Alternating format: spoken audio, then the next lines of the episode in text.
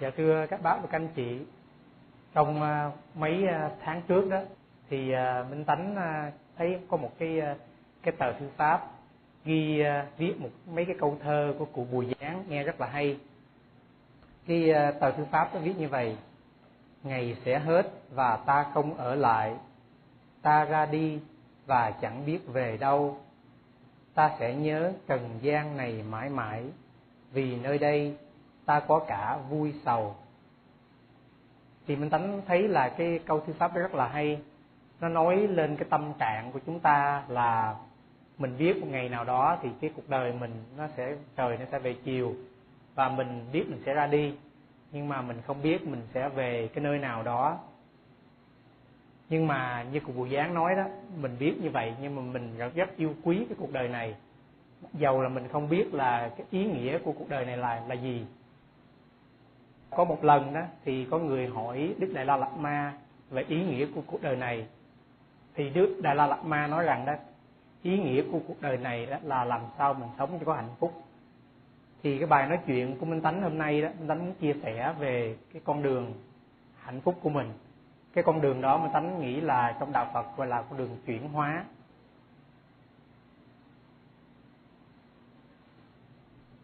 Minh tánh thấy là nếu mà minh tánh hỏi các bác các anh chị đó là mình bước chân vào con đường tu học con đường chuyển hóa này đó lúc nào thì có thể trả lời rằng là trong quá khứ mình có gặp một khổ đau nào đó hay mình gặp một nhân duyên nào đó hay mình đọc, đọc quyển sách nghe câu thơ hay có một cái điểm nào đó. Nghĩa là mình lúc nào mình cũng nghĩ rằng cái cuộc đời mình nó, nó có một khởi điểm. Nhưng mà theo đức phật nói đó thì mình sống trong cuộc đời này á đức phật không có thể dùng năm tháng nữa. Đức phật dùng chữ là a tăng kỳ kiếp. Có nghĩa là mình sống cuộc đời này nó nó vô lượng. Thì nếu mà mình nhìn như vậy đó thì mình thấy rằng á, cái cuộc đời mình á, nó không có khởi điểm. Không có điểm bắt đầu như mình nghĩ. Mà cái vô lượng đức phật á, là vô lượng hạnh phúc vô lượng an lạc. Minh tánh nghĩ rằng á, mình cũng có thể đây mình có vô lượng thọ đó nhưng mà mình vô lượng khổ đau mình bị luân hồi trong cái cuộc đời này hoài á. Và vì vậy cho nên mình có vô lượng khổ đau vô lượng phiền não mà mình làm sao mà mình phải đi ra khỏi chỗ đó. Như là đức phật nói rằng đó cái cuộc đời này á, nó không có bắt đầu. Thành ra là mình không biết được cái khởi điểm của mình mà mình cứ cứ sống trong cuộc đời này hết cái kiếp này qua kiếp khác như vậy đó. Thì tất cả chúng ta đây đó nếu mình nhìn như vậy đó mình đều là huynh đệ của nhau hết mình biết nhau hết. Minh tánh thấy là mình sống trong cuộc đời này cuộc đời này nó nhỏ như vậy mà thỉnh thoảng mình đi đây đi đó tự nhiên mình gặp một người nào đó mà người thân của mình thì cái thế giới này á, nó đã như vậy rồi á, thì nếu mà cuộc đời này mình đã vô lượng thọ như vậy đó thì tất cả chúng ta đây á, đều là đã gặp nhau rồi đều có là người thân của nhau rồi là huynh đệ của nhau rồi. Và vì vậy cho nên nếu mình nhìn như vậy đó thì mình thấy rằng đó tất cả chúng ta đều là thân thuộc của nhau hết. Cái điểm mà minh tánh muốn chia sẻ ở đây đó là cái sự sống của chúng ta đó nó là sự tiếp nối nó không có điểm khởi đầu. Và hiểu được như vậy đó thì mình thấy được rằng đó cái sự có mặt mình ở đây đó chỉ là một sự, sự tiếp nối mà thôi. Nó không có phải là sự mất đi mà chỉ là một sự tiếp nối.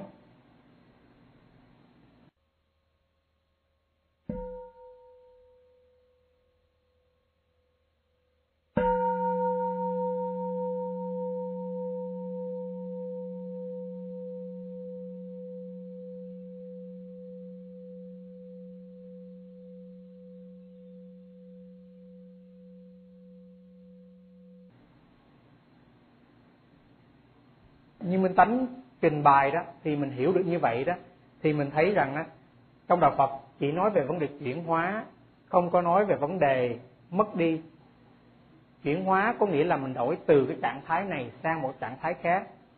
Ví dụ như là nước đi, ví dụ như mình để nước, mình để ra ngoài à, trời, thì một hồi đó nước nó khô, mình nói nước mất đi. Nhưng thật ra nước không mất đi, nước nó cái chuyển cái trạng thái thôi không có cái gì mà nó nó something mà nó become nothing. Nó chỉ chuyển hóa cái trạng thái mà thôi. Nhưng mà mình á, thì thường thường á cái gì mà mình không nhìn được không nắm bắt được thì mình hiểu được cái chuyện đó là nó không có thật. Nhưng những cái gì mà mình nắm được mình bắt được mình thấy được đó thì mình nghĩ là cái đó nó phải cố định. Nghĩ cái đó là thật. Như trong tuyên can thì đức phật có nói một câu như vậy phàm sở hữu tướng giai thị hư vọng có nghĩa là cái gì mà nó hình tướng là nó không có thật, nó là vọng mà thôi. Thì có nghĩa là những cái gì mà mình thấy mình sờ được, mình chạm được chưa chắc nó là có thật, mà nó chỉ là một cái vọng mà thôi. Ví dụ như là các bác anh chị có thể nhìn cái bàn, hay là nhìn à, một cái tảng đá, mình nói cái đó là nó có thật tại nó cố định, nó rắn chắc, nó không có mất đi được. Nhưng mà nếu mà mình mình nghĩ là nó là một cái vật vô tri vô giác đó, nó kiên cố đó. Dưới một ánh mắt của nhà khoa học thì họ nhìn cái khác. Như các bác anh chị biết đó, đối với nhà khoa học đó, thì một tảng đá đó nó được kết hợp bởi những cái hạt nguyên tử. Mà một hạt nguyên tử đó trong đó nó có khoảng trống mênh mông nó không gắn chắc như mình nghĩ. Thì trong hạt nguyên tử đó có những cái điểm li ti như là chất tử là proton rồi trung hòa tử rồi điện tử electron thì các bác anh chị biết những cái hạt đó, nó di chuyển với tốc độ ánh sáng, tức là 300 ngàn cây số mỗi giây. Như vậy là nó có cái khoảng trống mà nó di chuyển như vậy. Thì khi mình nhìn nhìn như vậy rồi đó, mình có thể nói rằng cái đó nó cứng như mình nghĩ không? Nó vẫn chắc, nó không thay đổi hay không? Thì à, bên tánh nhớ là nhạc sĩ kịch công sơn có nói rằng ngày sau gỗ đá cũng cần có nhau nhiều khi cái đó nó cũng có một cái cái lý nào ở trong đó. Tại vì mình nhìn nó mình nghĩ đó là vô tri vô giác, nó không có linh động. Mà chưa chắc như vậy. Nếu mình nhìn với con mắt thiền quán, hay nhìn với con mắt của mùi vị khoa học, thì mình thấy rằng nó có sự thay đổi trong đó. Hồi sáng này các bác anh chị chắc đi thiền hành với thầy viện trưởng. Thì mình nhìn lên trời mình thấy trên trời một đám mây trắng thì mình nhìn đó mình nghĩ là cái đám mây đó nó là một khối đặc. Nhưng mà các nhà khoa học nói rằng đó, cái đám mây đó, nó là 99.9 phần trăm là empty là trống không. Thì mình tánh nghĩ rằng chúng ta cũng vậy đó. Chúng ta đó không có đặc như mình nghĩ. Cái tánh tình của mình cũng vậy nữa cái cơ thể mình cũng vậy nữa.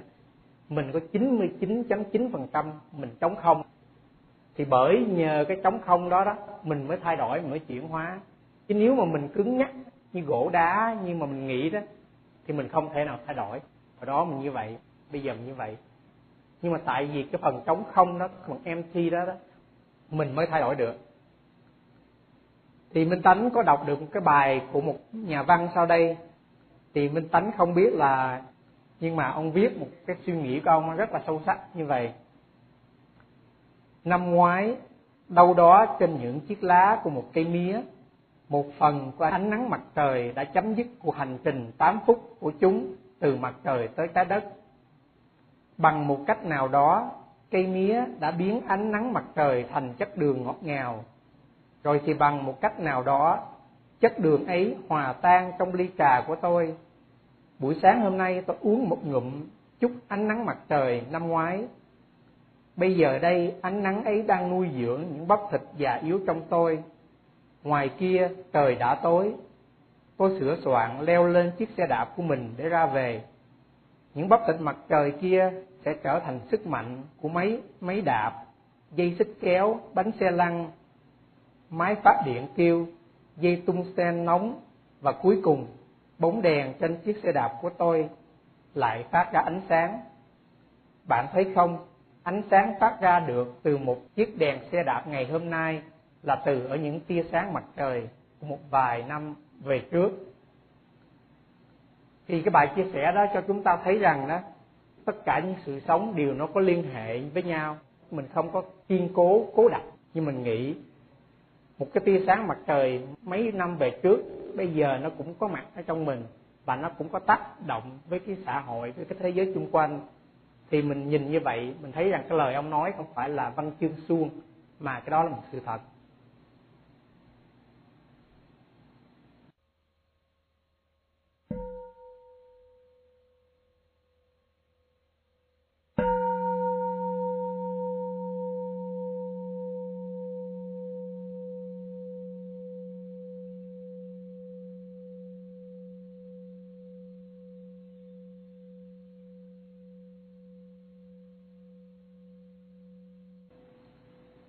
Thì minh tánh thấy rằng nếu mà mình hiểu được như vậy rồi đó, thì mình thấy rằng mình không phải là một cái thực thể cố định như mình nghĩ. Và nếu mà mình thấy như vậy đó, thì mình cũng biết rằng mình không hiểu mình như mình nghĩ. Lúc nào mình cũng nói rằng tôi hiểu tôi rất là rõ, nhưng thật ra đó, mình không hiểu mình như mình nghĩ đâu. Minh tánh thấy là trong cuộc đời đó, nhiều khi giả tỷ như có vấn đề xích mích với vợ chồng hay là bạn bè với nhau, thì mình thường thường mình mình gây gỗ mình nói rằng à, tánh tôi là như vậy đó. Chịu được không chịu được thì thôi. Tôi là như vậy không có thay đổi được. Nhưng thật ra đó mình có thấy mình là như vậy không? Mình có biết mình là như vậy không? Hay là mình chỉ nghĩ mình là như vậy thôi? Trong nhà thiền nó có một cái công án nó là tôi là ai mình là ai. Thì nếu mình nhìn kỹ đó mình không phải là như mình nghĩ. Mình không phải là mình có cái tánh đó. Mình không phải là cái sự tham lam đó. Mình không phải là cái sự giận hờn cái ganh tị đó cái đó chỉ một phần của mình thôi. Nhưng mà không phải như vậy.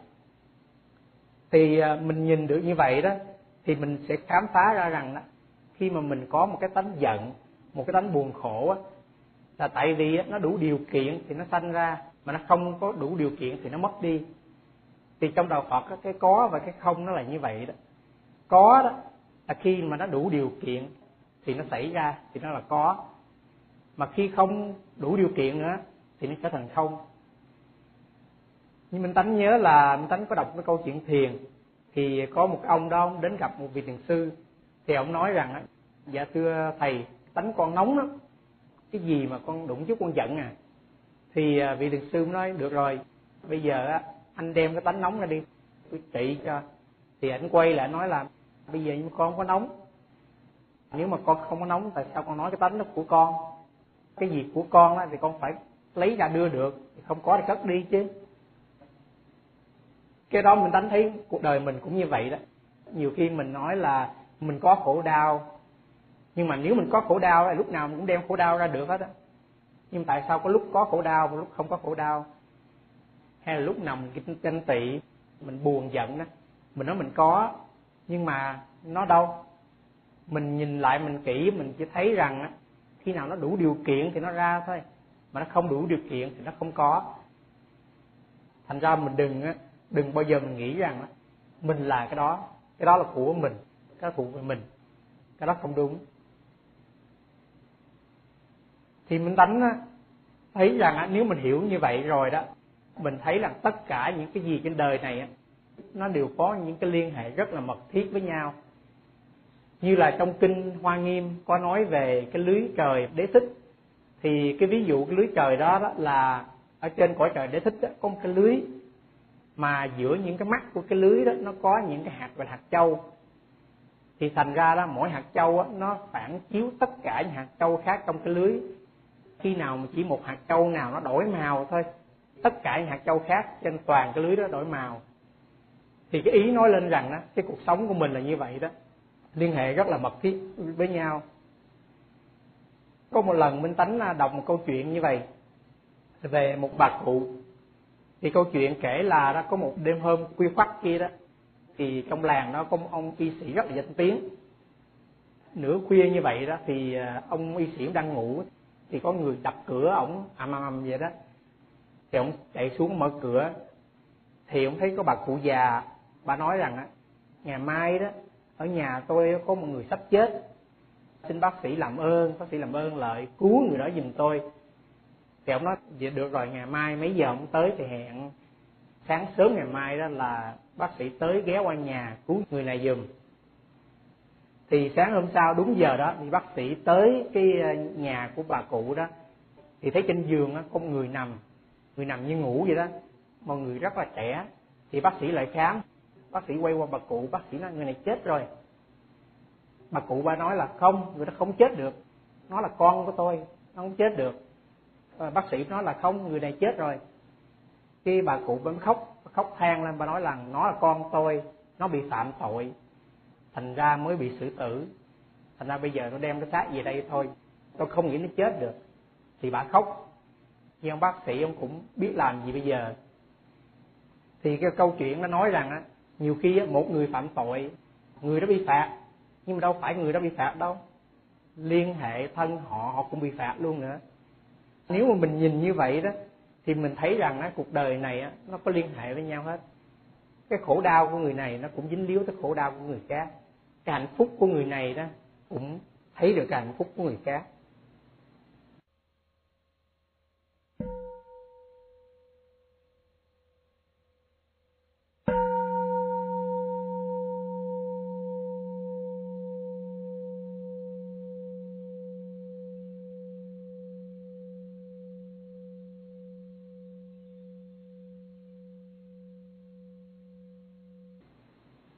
Và vì vậy cho nên á, thì thường thường á, mình nói cái câu rằng cái hạnh phúc của mình á, không phải là cái vấn đề cá nhân.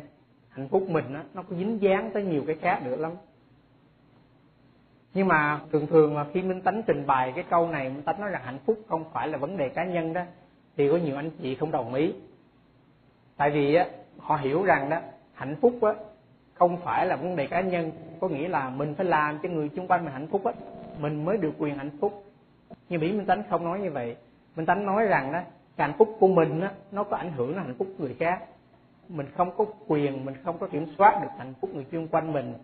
Nhưng mà điều mình có thể làm đó là mình kiểm soát được hạnh phúc của mình. Và khi mà mình kiểm soát được hạnh phúc của mình đó, thì người xung quanh đó, nó cũng có được ảnh hưởng đó.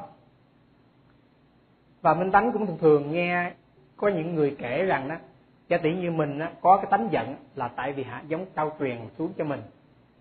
Minh tánh nghĩ rằng á, như hồi nãy mình hiểu rồi cái cuộc đời này á, nó vô lượng sanh diệt thành ra mình đâu có biết ai trao truyền cho ai. Hiểu được như vậy rồi đó thì mình có thể thấy rằng đó là mình có trách nhiệm và bổn phận để chuyển hóa cái khổ đau của mình cái tánh xấu của mình. Chứ mình không thể nào mà mình mình nói rằng cái đó là của ai trao truyền cho mình mà mình không làm gì được hết thì ý của minh tánh nói rằng hạnh phúc không phải là chuyện cá nhân đó là cái hạnh phúc của mình đó, nó không có giới hạn không có nhỏ. Mình hạnh phúc đó, người xung quanh mình cũng có thể có hạnh phúc. Ví dụ như là trong gia đình mình có thể có những đổ vỡ có thể những khó khăn. Chuyện của mình làm đó mình không thể nào mà mình có thể bắt người kia thay đổi được hết hay là mình bắt người kia tu học được hết. Chuyện mình có thể làm đó là lo cho mình lo cái sự an ổn của mình lo cho sự tu học của mình. Và chắc chắn, nếu mà mình có lo cho mình rồi, nó chắc chắn sẽ có ảnh hưởng. Tại vì mình cũng là cái điều kiện của hạnh phúc nữa. Mà nếu mình thay đổi mình á, mình sẽ thay đổi được người xung quanh. Minh tánh nhớ là hồi đó minh tánh có gặp một cái cô đó. Thì cô đó cũng à, khoảng hai mấy ba mấy. Thì cổ sống một đời rất là tự do. Cổ cũng lớn lên bên mỹ. Trong giờ pháp đàm, cô chia sẻ, cô nói rằng cô nghĩ trong cuộc đời này á cái gì á, nó cũng có cái giá. Mình willing to trả cái giá đó thì mình mình lấy được cái đó. Cô nói như vậy đó. Cô nói là willing to pay the price, mình có cái đó. Hạnh phúc, khổ đau, bất cứ cái gì á, chuyện giản dị như vậy thôi. Thì minh tánh nói rằng á, cổ nói cũng đúng, nhưng mà cổ đừng có nghĩ rằng cổ là cái người pay the price. Nhiều người pay the price với cổ lắm. Cổ làm cái gì mà bậy đó, không phải cổ pay the price mà người thân của cổ cũng pay the price thành ra cái vấn đề hạnh phúc không phải là chuyện cá nhân là như vậy á. Mình đừng có nghĩ là cái chuyện nó chỉ nhỏ như mình thôi.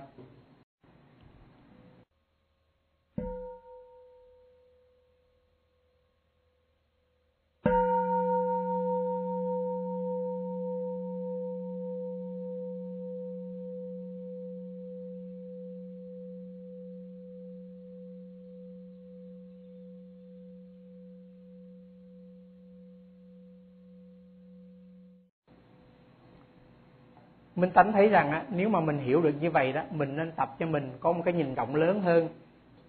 À, trong kinh có dùng cái chữ gọi là tương tức. Tương tức tức là tất cả đều có mặt trong nhau. Cái này nó có mặt ở trong cái kia. Cái này nó có dính dáng có liên hệ đến cái kia. Thì à, nhưng mà mình nhìn một cái táo đó thì mình đừng nghĩ cái táo đó chỉ có cái táo như vậy thôi hay là mình đừng có nghĩ là cái táo nó chỉ có mưa, có nắng mà thôi. Sở dĩ mà mình có được một cái táo trên bàn mình đó là nó phải có nắng, có mưa, có người trồng, có phân bón, có người hái, có người chuyên chở, có người nấu, có người sửa soạn. Nó mới tới bàn mình. Biết bao nhiêu là cái chuyện mà cái táo nó có cho mặt mình, chứ không có phải mình nhìn cái táo là chỉ có cây mà thôi. Và vì vậy cho nên mình thấy rằng đó nếu mà mình bỏ cái mây ra khỏi ngoài trái táo đó trái táo không có mặt. Nếu mình bỏ ra cái yếu tố là cái người hái trái táo đó thì trái táo đó cũng chưa chắc có mặt. Ở trước mặt mình có thể là một trái táo khác. Và vì vậy cho nên đó trong đạo Phật á, thì thường thường nói là vấn đề khổ đau của mình cũng vậy. Mình đừng có nghĩ rằng á, mình chỉ cần tiêu diệt một cái gì đi thì cái khổ đau sẽ mất đi. Trong đạo Phật á, chỉ có vấn đề là chuyển hóa mà thôi. Như là mình hiểu được lý tương tức á, là cái này nó có liên hệ đến cái kia. Trong cái này cái kia nó có mặt. Cái này nó như vậy là tại cái kia nó như thế kia. Cái người mà mình trách móc đó, như vậy đó, có thể tại vì mình như thế này. Nếu mà muốn người kia đừng như thế kia đó, thì mình đừng như thế này. Trong vấn đề mà sự liên hệ giữa hai người với nhau đó, chắc chắn là thế nào cũng có vấn đề khó khăn với nhau đó. Mà mình tính thấy rằng mình có ba cách để mình thay đổi vấn đề đó lý tưởng nhất mà mình muốn là người kia thay đổi. Mình không làm gì hết thì nó quá dễ.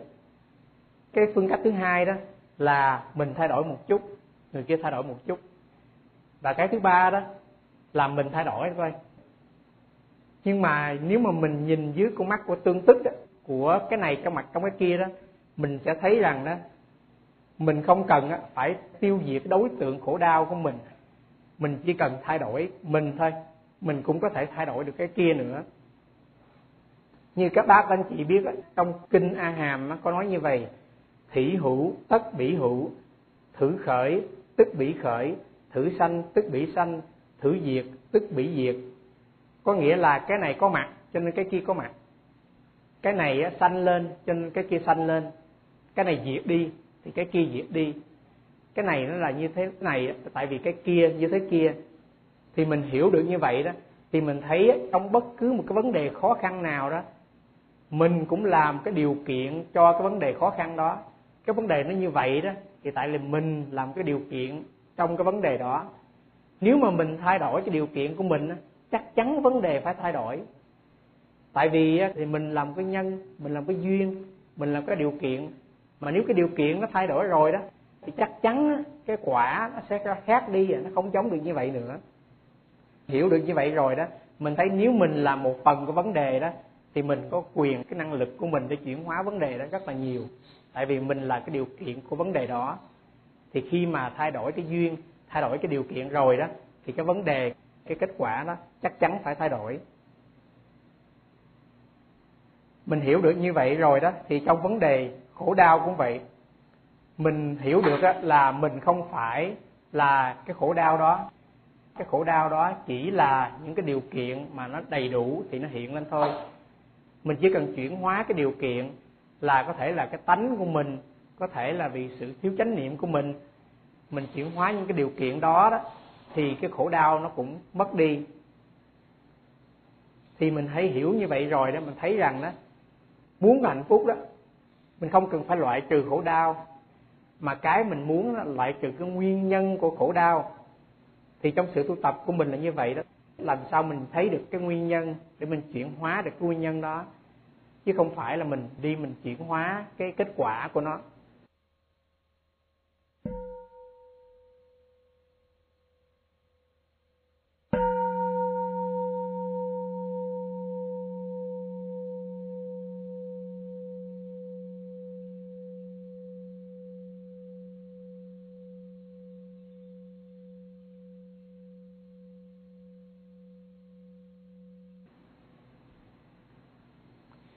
Minh tánh à, nhớ là câu ca dao việt nam á, có cái câu nói rằng, gánh cực mà đổ lên non công lưng mà chạy cực còn chạy theo. Có nghĩa là cái khổ đau nó tới mà mình cứ chạy trốn nó hay mình gánh nó đổ chỗ này, đổ chỗ kia đó, mình về nhà, cái khổ đau nó cũng nằm đó.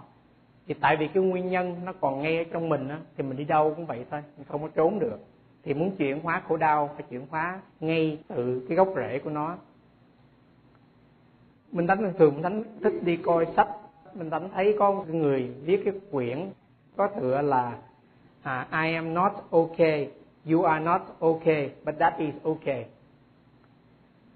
Thì Đức Phật nói rằng á cái bản chất cái chân đế đầu tiên cuộc đời này là cuộc đời khổ đau. Vì vậy cho nên chuyện khổ đau là thường thôi. Nhưng mà mình đừng có lo vấn đề đó. Ví dụ như mình có cái tánh nóng giận nhiều minh tánh nghĩ là that's not okay mình tránh ganh tị that's not okay. Nhưng mà cứ chuyển hóa nó đi it's okay.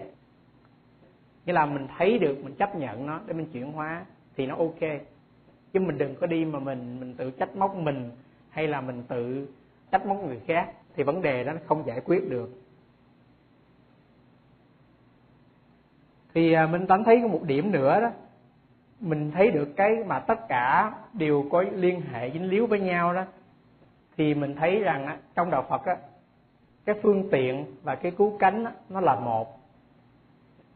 Trong cái con đường mình đi đó nó có liên hệ rất là mật thiết với cái nơi mà mình đến. Sống trong cuộc đời hàng ngày đó thường thường á, mình có cái quan niệm mình nghĩ rằng đó cái phương tiện nào cũng được. Miễn là đạt tới cái cứu cánh thành công á, là nó tốt rồi ví dụ như là trong cuộc đời hàng ngày đó, mình thường mình dùng cái sự khôn lanh của mình để mình sống trong cuộc đời. Thì mình dùng cái sự khôn lanh đó như là cái phương tiện để mình đạt được những cái cứu cánh trong cuộc đời. Nhưng mà các bác anh chị đừng có nghĩ rằng minh tánh nói rằng á, mình mình phải sống khờ khờ một chút. Minh tánh không phải nói như vậy. Cái sự khôn ngoan á, nó không có cái gì nó sai quấy trong đó hết á. Nhưng mà mình phải nhìn á, cái sự khôn ngoan đó mình dùng để mình làm cái gì? Tại vì á, như minh tánh vừa trình bày đó, cái cứu cánh và các phương tiện nó là một. Trong đạo phật á, cái quả nó có mặt liền ngay trong cái nhân. Khi mà mình làm cái gì á, thì cái quả nó có mặt ngay trong đó. Trong cuộc đời á, nhiều khi có thể chúng ta khôn ngoan lợi đến mức nào, mà tại sao chúng ta vẫn còn khổ đau, chúng ta vẫn còn hờn giận, chúng ta vẫn còn ganh tị. Thì vì vậy cho nên cái phương tiện và cứu cánh nó đi đôi rất rất là mật thiết với nhau nhưng mà lẽ dĩ nhiên là sống trong cuộc đời mình phải có những cái sự phân biệt đúng sai, những cái lý trí để mình biết vấn đề nào đó. Nhưng mà minh tánh chỉ chỉ nhắc nhở là mình đừng có để cái phương tiện nó làm hư cái cứu cánh của mình. Minh tánh ví dụ như là một chiếc xe lửa vậy. Nó đi trên cái đường rầy. Cái đường rầy là cái phương tiện. Nhưng mình nhớ là cái cái đường rầy nó đi đâu là mình xe lửa mình tới đó đó. Và vì vậy cho nên cái phương tiện nó rất là quan trọng nhất là trên con đường tu học á, mình nghĩ cái cứu cánh mình là gì? Là sự an lạc, là sự vững chãi, là cái tâm từ. Và vì vậy cho nên á, những cái gì mình làm á, nó phải có hiểu thương trong đó, nó phải có ái ngữ trong đó, nó phải có sự chuyển hóa trong đó, thì cái phương tiện đó nó mới dẫn đến cái cứu cánh của mình làm.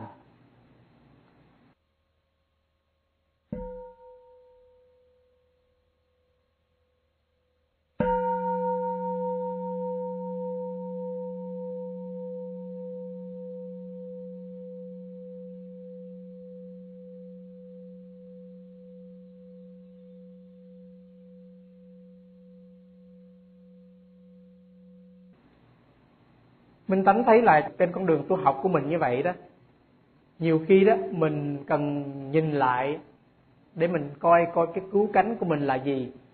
Ví dụ như là mình nói rằng cái cứu cánh mình á, là mình muốn tu học mỗi ngày mình được an lạc hơn thì mình thử nhìn lại cái phương tiện mình đang đi đi nó có làm mình an lạc hơn hay không?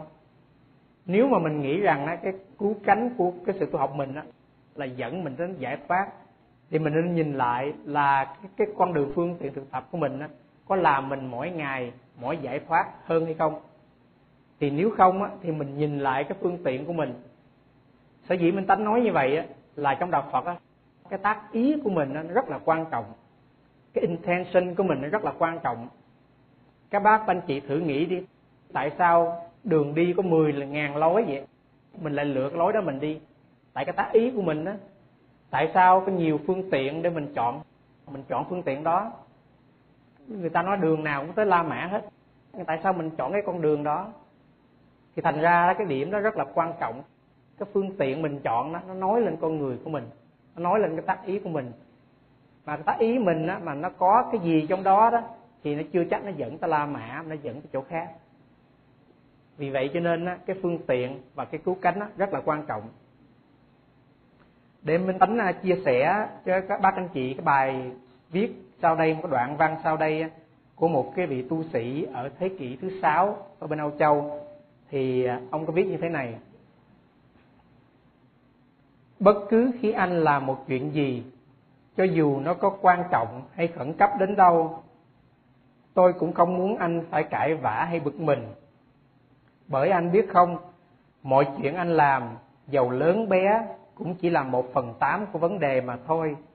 Còn giữ cho mình được an tịnh là bảy phần tám của vấn đề, cho dù anh có thất bại đi chăng nữa.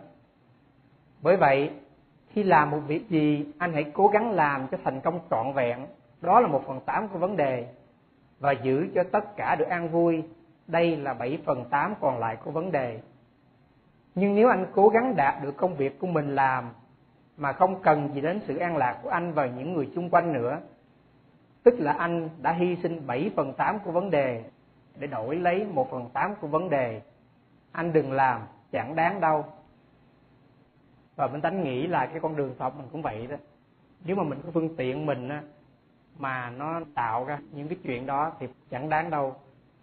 Cái cứu cánh mình mới quan trọng hơn.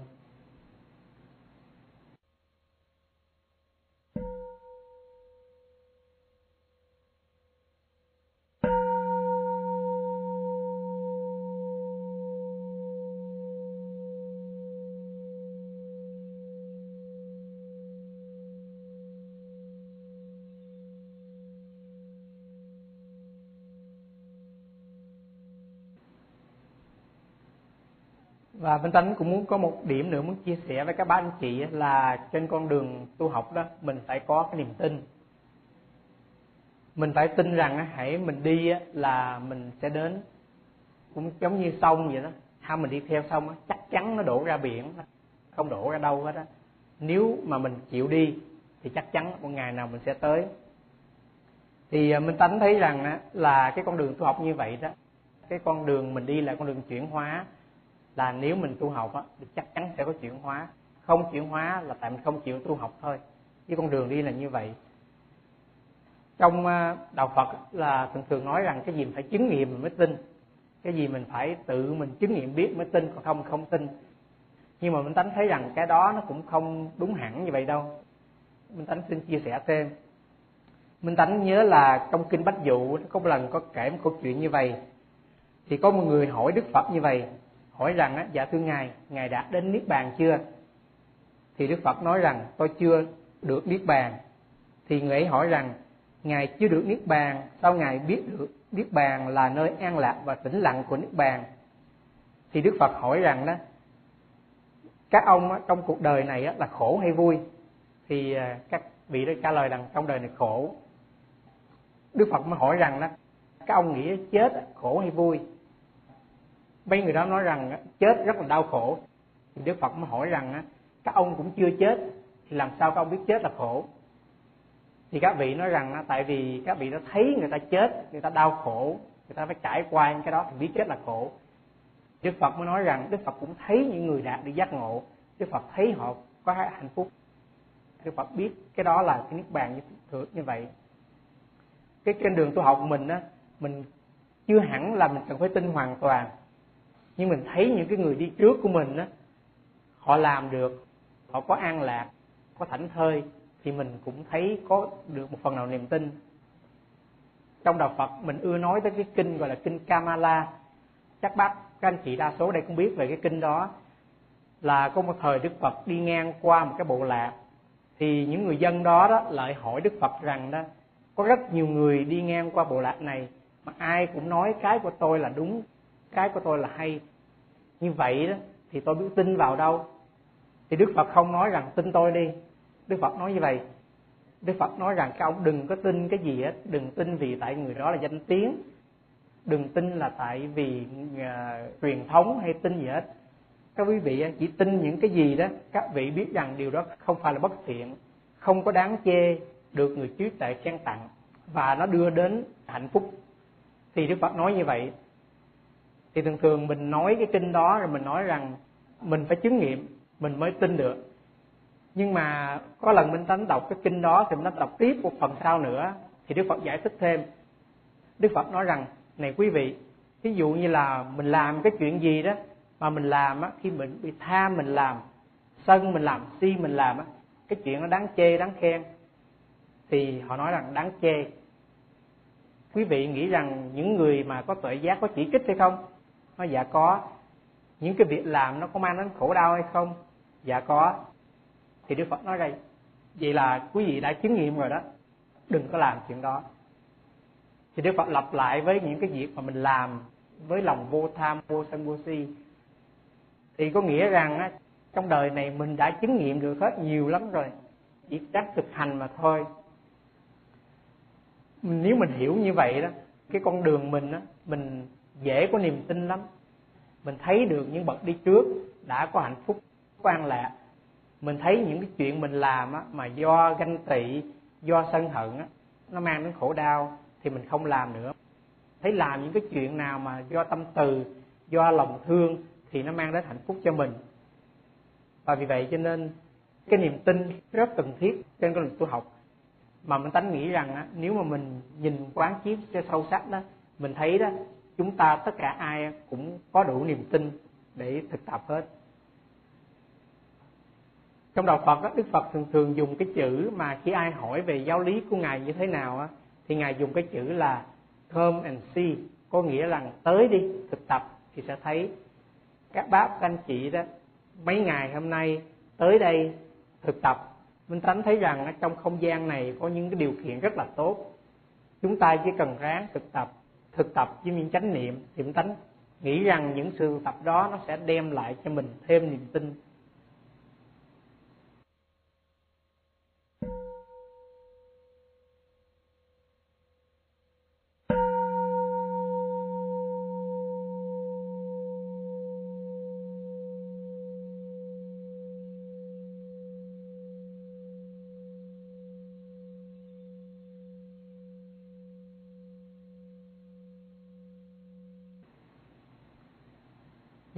Bài nói chuyện của minh tánh á, có hai điểm.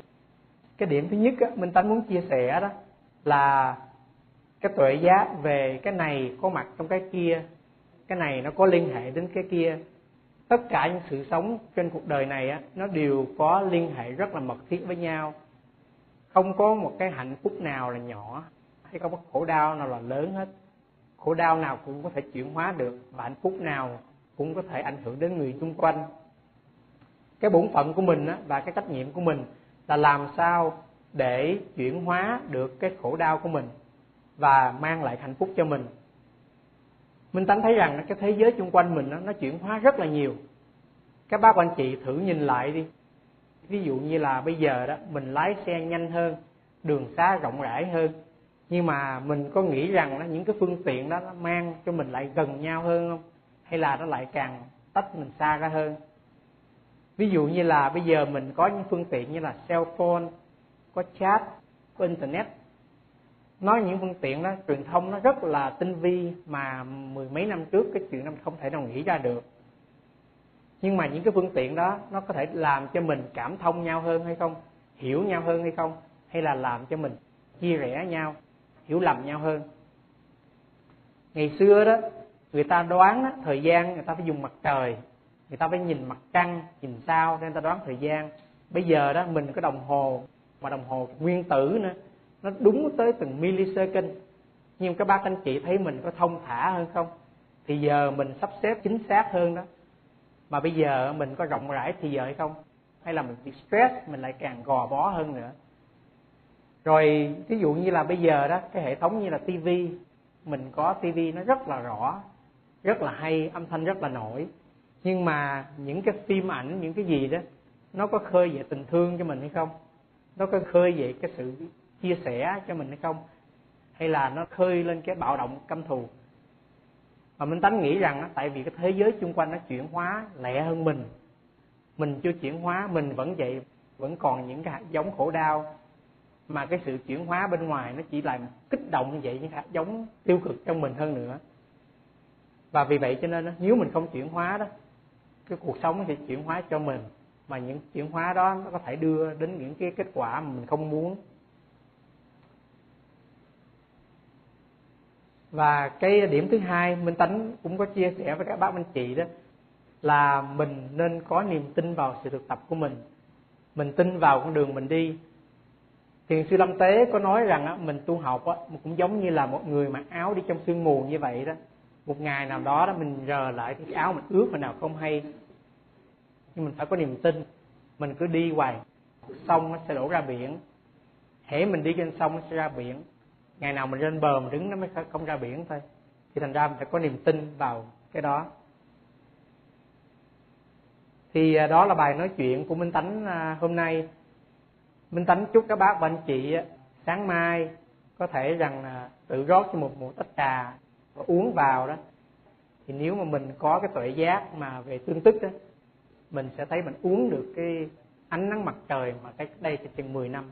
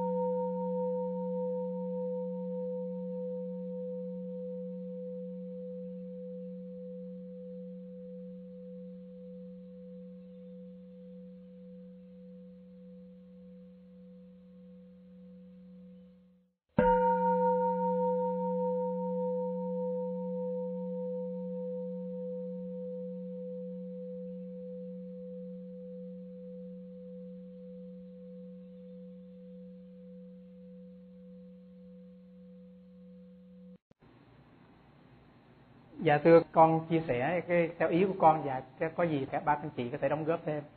Dạ theo con nghĩ đó thì cái tình thương nó tự nó không có cái gì mà mà mà sai quấy hết. Và con không nghĩ như vậy. Chỉ có cái là nếu mà mình thương mà mình mang lại khổ đau cho mình á thì cái đó là mình cần phải nhìn sâu một chút. Con à, có cái câu chuyện như vậy là cái ông Mapa đó bác Phú ông Mapa tức là ông là thầy của ông Milarampa tức là một vị tổ của mật tông Tây Tạng đó thì ông tu rất là cao. Thì con lần ông giảng, ông nói rằng cuộc đời như huyễn hết. Huyễn hết, không có gì là thật hết á. Mà bên tây tạng thì họ cũng có gia đình, có con. Thì khi mà đứa con của mạc bao qua đời đó, thì ông khóc rất là buồn, lã thảm thiết, ông khóc dữ lắm. Thì các đệ tử mới ngạc nhiên, nói rằng ông mạc bao ông giảng là cái gì cũng như huyễn hết, cái gì không có thật tại sao mà con chết khóc như vậy? Thì à, ông mới khóc, ông nói là, nhưng mà các con biết không? Con ta chết cái chuyện là đại huyễn. nghĩa là nhưng mà theo con nghĩ thì cái cái cái tình thương á, con không nghĩ là mình tu học trong trên cổ đá. Con không nghĩ như vậy.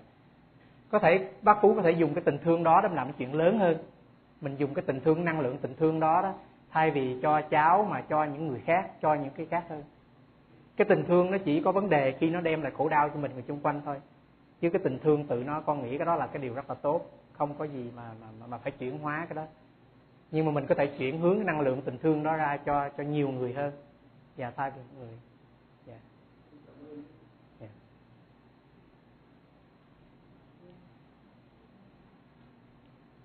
Dạ không biết ờ, có các bác anh chị nào muốn ờ, đóng góp chia sẻ vậy không? Dạ.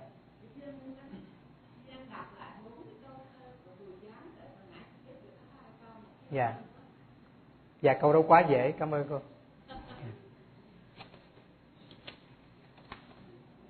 Và câu đó là, ngày sẽ hết và ta không ở lại. Ta ra đi và chẳng biết về đâu. Ta sẽ nhớ trần gian này mãi mãi. Vì nơi đây ta có cả vui sầu.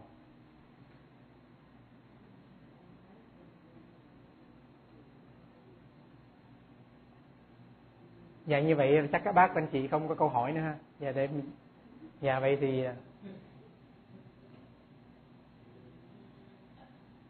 à, chắc hỏi chị linh. Chị linh không có câu hỏi là chắc mai câu hỏi. Chị coi linh có câu hỏi không chị linh